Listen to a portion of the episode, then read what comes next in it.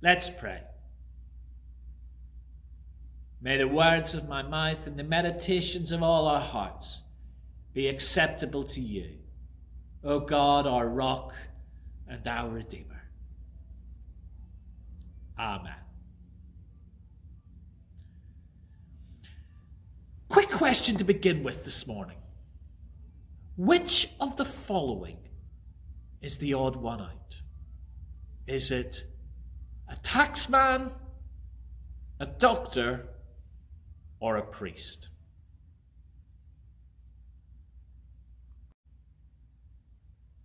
The answer is the doctor. Because there's absolutely no chance that I could ever have been a doctor, even if I wanted to. I just wasn't smart enough, or at least biology was just one of those subjects I didn't connect with. And okay, within our tradition, we don't tend to call ministers priests as such. But I often find pastor, well, that gets misunderstood. Ministers causes some people to think I'm a politician and think I'm in the cabinet. So sometimes priest is just the best option.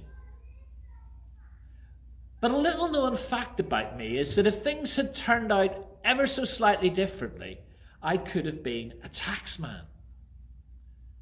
About 2003, I applied for a job as a tax inspector. I was interviewed, but although I was initially unsuccessful, they told me they would keep my application on file if future vacancies came up. And I assumed that would be the last I heard of it. But several months later, they did contact me and offered me a job.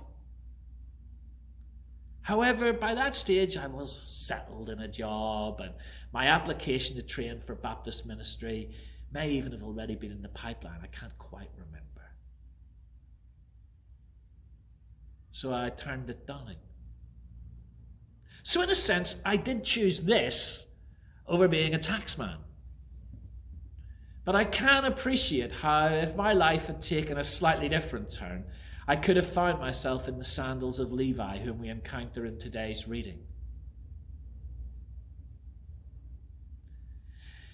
You might remember that way back before Advent, we were following the story of Jesus as told by the Gospel writer Mark.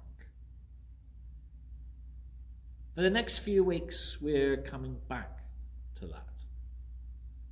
Today, we pick up the story in the town of Capernaum by the Sea of Galilee. Jesus is walking along, chatting, teaching, debating with the disciples and anyone else who wants to listen in. When they come across a tax booth staffed by a guy called Levi, Jesus stops. People probably wondered what he was going to say next. I mean, I doubt tax workers are ever particularly popular. But in first century Palestine, they really were considered the lowest of the low. But whatever those listening to Jesus were expecting, it probably wasn't what Jesus actually said. He looked at Levi and issued an invitation Follow me.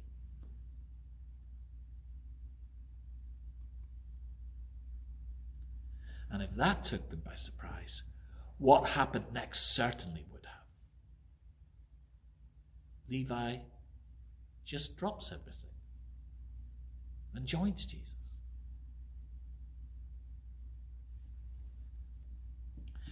We're then taken to a dinner party. Jesus is dining with Levi and some other guests.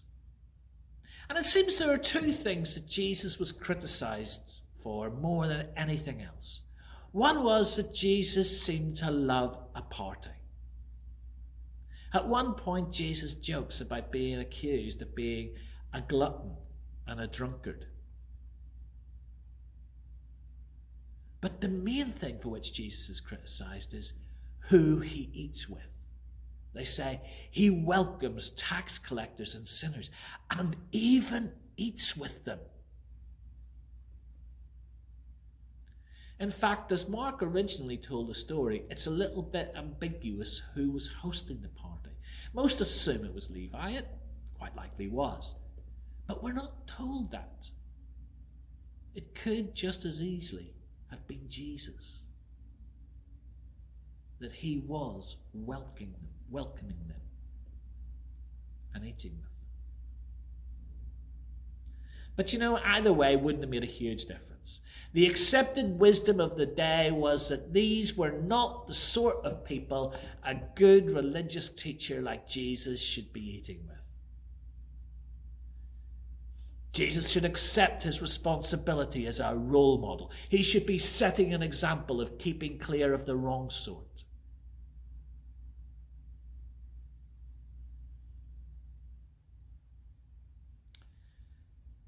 That idea of not eating with the wrong sort, it might seem a little removed from our culture. I wouldn't say it's entirely alien to us. If you imagine someone who has really hurt you, and then you find out that your best friend had invited them over to dinner the next day, I'm not sure you'd be entirely thrilled. But on a much bigger scale, consider a state visit to the UK. Quite often, they are greeted with protests. It might be something to do with the human rights policies of the country from which the head of state comes perhaps laws they have enacted which discriminate against particular minorities. Perhaps it's a war they're involved in, an invasion of another country. About 50 years ago, there was great anger when Emperor Hirohito of Japan, who had been in charge of that country during World War II, was invited to come to Britain for a state visit. And he was greeted by angry veterans and former prisoners of wars who stood in silence as his horse drawn carriage passed through the streets of London. Many lined the road to Buckingham Palace, and some turned their backs or wore red gloves to symbolize the British war dead. Many of the countries and regimes with whom our government have to deal with will have values very different from what we in Britain would like to think we espouse. Often, when our government officials meet with foreign leaders, they'll be put under pressure to raise how different groups in that society are treated, their environmental concerns, and the like. But with a state visit, there is a whole other level to this. It can be a real publicity coup for a visiting leader. There are very few countries that do the whole pomp and ceremony thing like the UK. And it can be seen as offering friendship, approval, support, even for that leader or regime. And a significant part of that is when they are the guest of honour at a state banquet hosted by the Queen. It's often remarked upon how difficult it must be for the Queen to have to shake hands, smile, and be polite with whomever the government of the day decides to put in front of her. But it's that sense of offering friendship, welcome, perhaps even suggesting approval. It's all tied up in that idea of sitting down to a feast or a banquet with them. And that might give you a sense of why these religious leaders were so upset about Jesus sitting down to a feast with someone like Levi, whoever was hosting.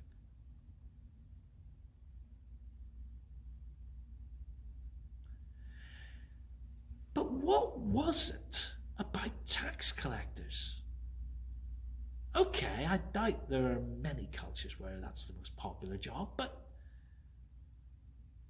in first century Judea and Galilee, they were despised. I've spoken to you before about all the types of different group that we encounter in the Gospels the Pharisees, the Sadducees, the Zealots. Well, all those groups had a very clear us and them policy. They all had ideas about who was in and who was out. They may have had different people that they included on the in and out list, but they all had them. And there was one group that they could all pretty much agree was out. And that was the tax collectors. And ordinary Joe and Josephine public, whatever they thought of the Pharisees, the Sadducees, the Zealots, whatever, they would have approved of that decision. They'd have considered the tax collectors out. It would be hard to think of a group more universally despised. Often it's assumed that it was because they worked for the occupying Roman Empire. But they didn't always. In Levi's case, that wasn't true. Levi worked for Herod Antipas, which wasn't much better, to be fair, but he wasn't a Roman. After the death of Herod the Great, you know, the one that the wise men visited in the Christmas story? Well, after his death, the kingdom was split by the Romans into three provinces. There was Judea, where Jerusalem was, and that was under direct Roman rule with Roman officials put in charge. The northern part was split between Herod's sons, Herod Antipas and Philip. And Antipas was in control of Galilee, where most of the gospel stories take place. But Capernaum sat on the border between Antipas's territory and Philip's territory. And any goods moving between the two would have been subject to all sorts of red tape and customs, the kind of thing we hear about today. We often think of Galilee as being a remote backwater, and to an extent it was. But it was a strategic backwater. It acted as a land bridge between Europe and Africa. Capernaum sat on a major trade route from Syria down to Egypt. And that was where Levi was sat when Jesus met him.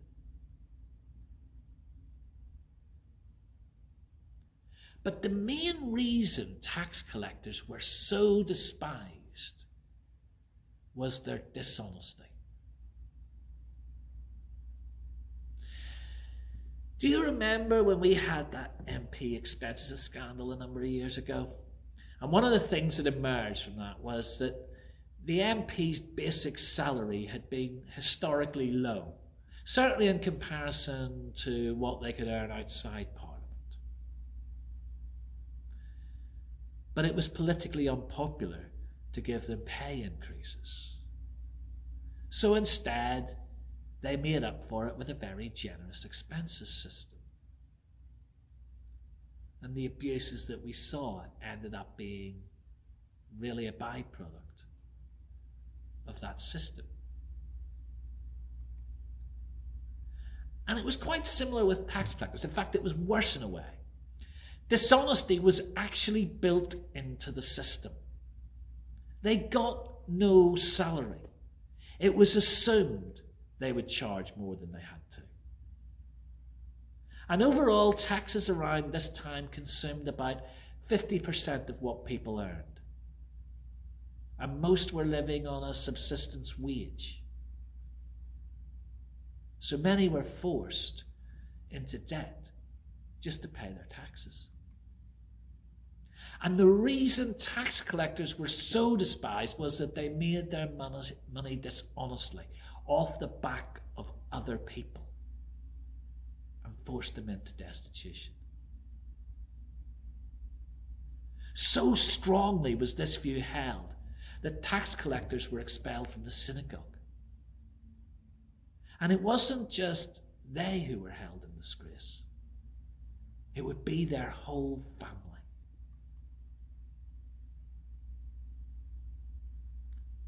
And that has extra relevance in Levi's case.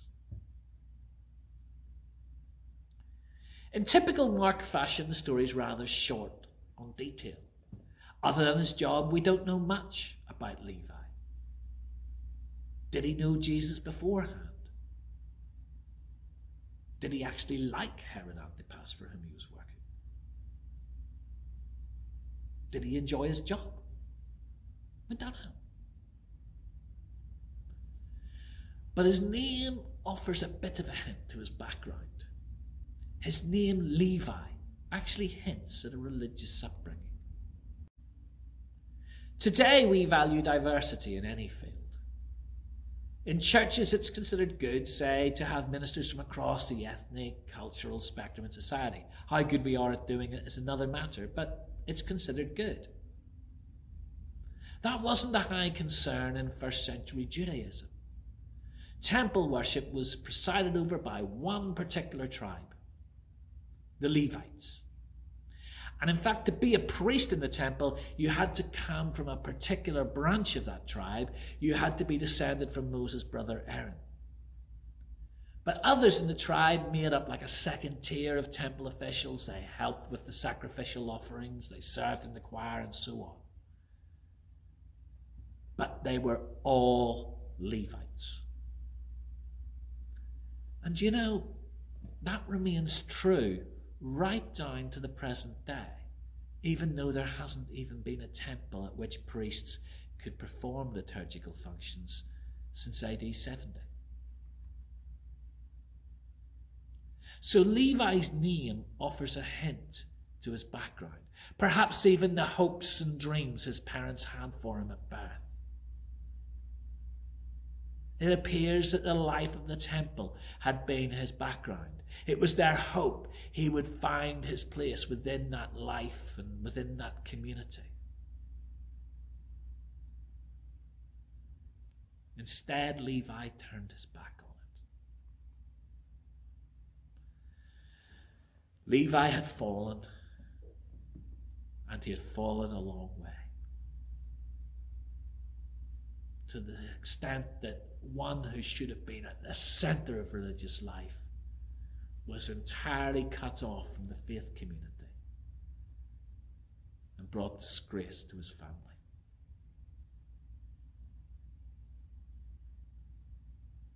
The perceived wisdom in that culture was that no one with an ounce of decency would be associated with No one would have room for him.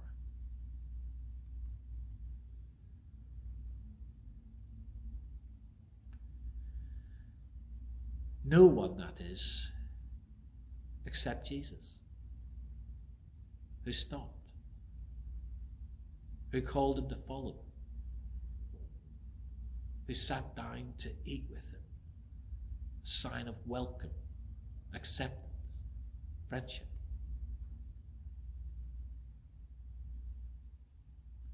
The place of this story in the gospel is quite important. It's hidden by our chapter divisions a little, but it comes at the end of a trilogy of people who find grace, mercy, and hope in Jesus. Things that they couldn't find anywhere else. People who were on the outside but were welcomed back into community. There was the leper on the edge of the community, kept away lest they infect everyone else, viewed with suspicion. Was there some sort of punishment from God here? Then there's the guy on the mat who can't get to Jesus through the crowds and has to be lowered from the roof. It's a guy who perhaps sensed or even knew that in his case, something in his past had left him in that position. That's the only way I can make sense of Jesus starting with forgiving his sins. But they both find grace and mercy in Jesus. But it's as if Mark is encouraging us to stretch our imaginations about the reach of grace. The leper perhaps viewed with, one, with suspicion, but was perhaps just one of life's casualties. The guy convinced that he's somehow responsible for his own predicament. That's fine. But now he's really stretching us to the guy who seems to have had it all going for him, who had every advantage, the best of upbringings, the one in per- whom perhaps great hopes had been invested, someone who was as close to being an insider as it was possible to get. And he walked away. He turned his back on it. He actively chose the life he was living.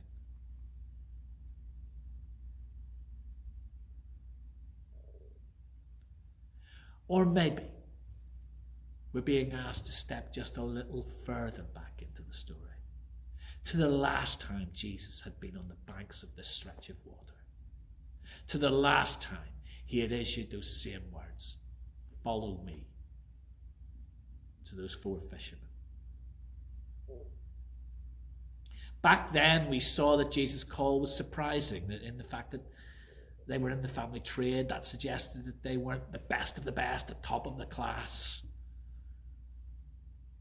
And that was surprising enough. But to issue that same call to Levi, one who by deliberate choice had walked away, Jesus, I know the first lot weren't your obvious candidates. But surely there are limits.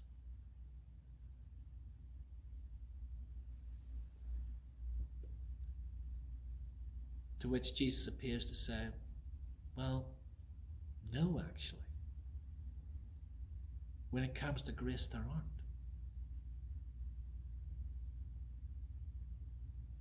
God's grace and love embraces all of us, whatever our past, whatever our choices.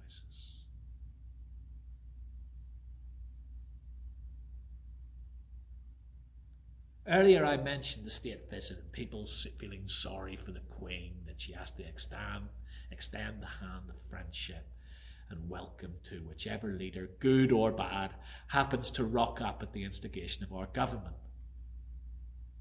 Well, one of the more common pictures Jesus painted of God's kingdom is of a banquet, of a feast. And a central part of that vision is that everyone is invited. No one is excluded the hand of friendship, acceptance, and welcome isn't begrudgingly offered. It's extended openly to all. Oh, responding to this call was a much bigger deal for Levi than perhaps most of the others. Certainly the fishermen. If it all went wrong, they had the option to go back. But when Levi left his books and walked away from the booth, there was no turning back. And what was he joining? Who knew how even the others in the company would respond to someone like him joining the? And it's likely it was as shocking to the other disciples as the Pharisees. Perhaps they felt just as uncomfortable surrounded by all these new friends. But that's the nature of the community that Jesus invites us into. He doesn't wait for your approval of who he welcomes.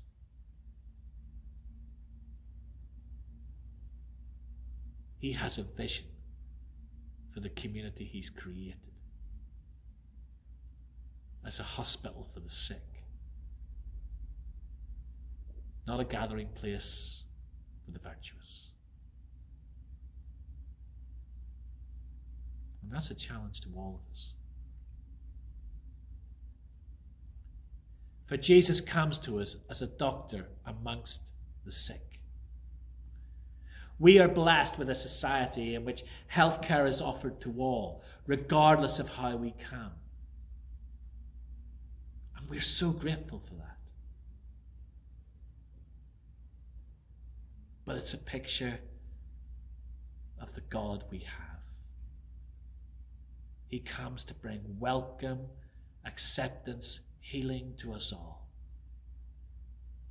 and asks us to extend that welcome to all.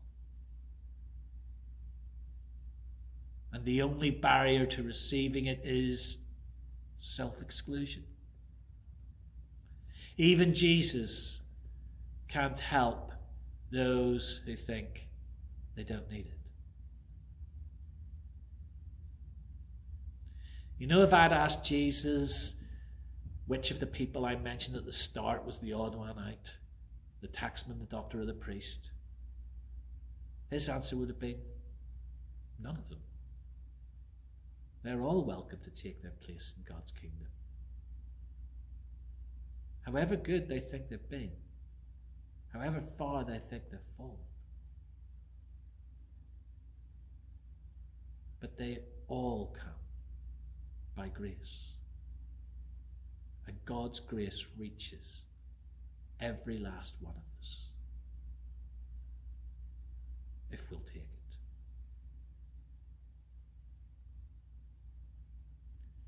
Grace and peace to you. Amen.